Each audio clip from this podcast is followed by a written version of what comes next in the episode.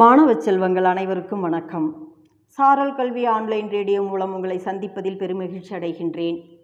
இன்றைய கதை பகுதியை உங்களுக்கு சொல்பவர் இரா கலையரசி பாப்பிரெட்டிப்பட்டி ஒன்றியம் தருமபுரி மாவட்டம். இன்று கதைப்பகுதி பொய்யாமொழி புலவரை பற்றியது. வாருங்கள் பொய்யாமொழி பற்றிய தகவலுக்கு நாம் செல்லலாம். தொண்டைமா நகரில் செங்காட்டு தோட்டத்தில் இருக்கும் உறையூர் என்னும் ஊரில் ஆறாயிரம் ஆண்டுகளுக்கு முன்பு பிறந்தவர் இந்த பொய்யாமொழி புலவர். சிறு வயதிலேயே தமிழ் மீது பற்றுக்கொண்டு தமிழ் ஆசிரியரை தேடிச் சென்று தமிழ் பயிற்சியில் ஈடுபட்டார்.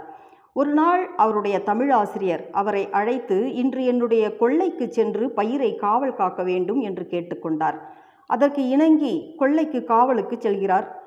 அங்கு ஒரு கோவில் இருப்பதை பார்த்து அக்கோவிலின் உள்ளே சென்று வணங்குகிறார். அது காளி தேவியின் கோயில். வெளியில் வந்து பார்க்கிறார். பசுமை நிறைந்த அந்த பயிர்கள் அவர் கண்ணுக்கு படுகின்றன. அந்த பயிரை தழுவி வந்த காற்று இவர் மேலே படும்போது இதமாக இருந்தது. அருகில் இருந்த அரச மரத்தின் அடியில் படுத்து உறங்கி விடுகின்றார். அரசருடைய குதிரை ஒன்று அபார பசியில் இக்கொள்ளை பக்கம் வந்து பயிரை மேய்ந்து விடுகிறது. கனவில் காளிதேவி தோன்றி மகனே நீ எதற்காக பிறந்தாயோ அதற்கான காலம் வந்து விட்டது. நீ எதை பார் எதை பாடினாலும் அது பலிக்கும். புகழ்ந்து பாடினாலும் சபித்து பாடினாலும் அது உடனே பலிக்கும் என்று கூறி மறைந்து விடுகிறது தெய்வம்.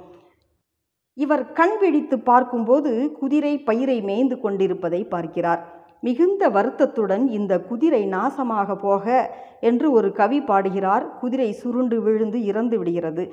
அந்த நேரத்தில் அவருடைய ஆசிரியர் அங்கு வந்து விடுகிறார். அரசருடைய குதிரை இங்கு பயிரை மேய்ந்துவிட்டு இறந்து கிடக்கிறதே. நீ என்ன காரியம் செய்துவிட்டாய் என்று புலம்புகிறார்.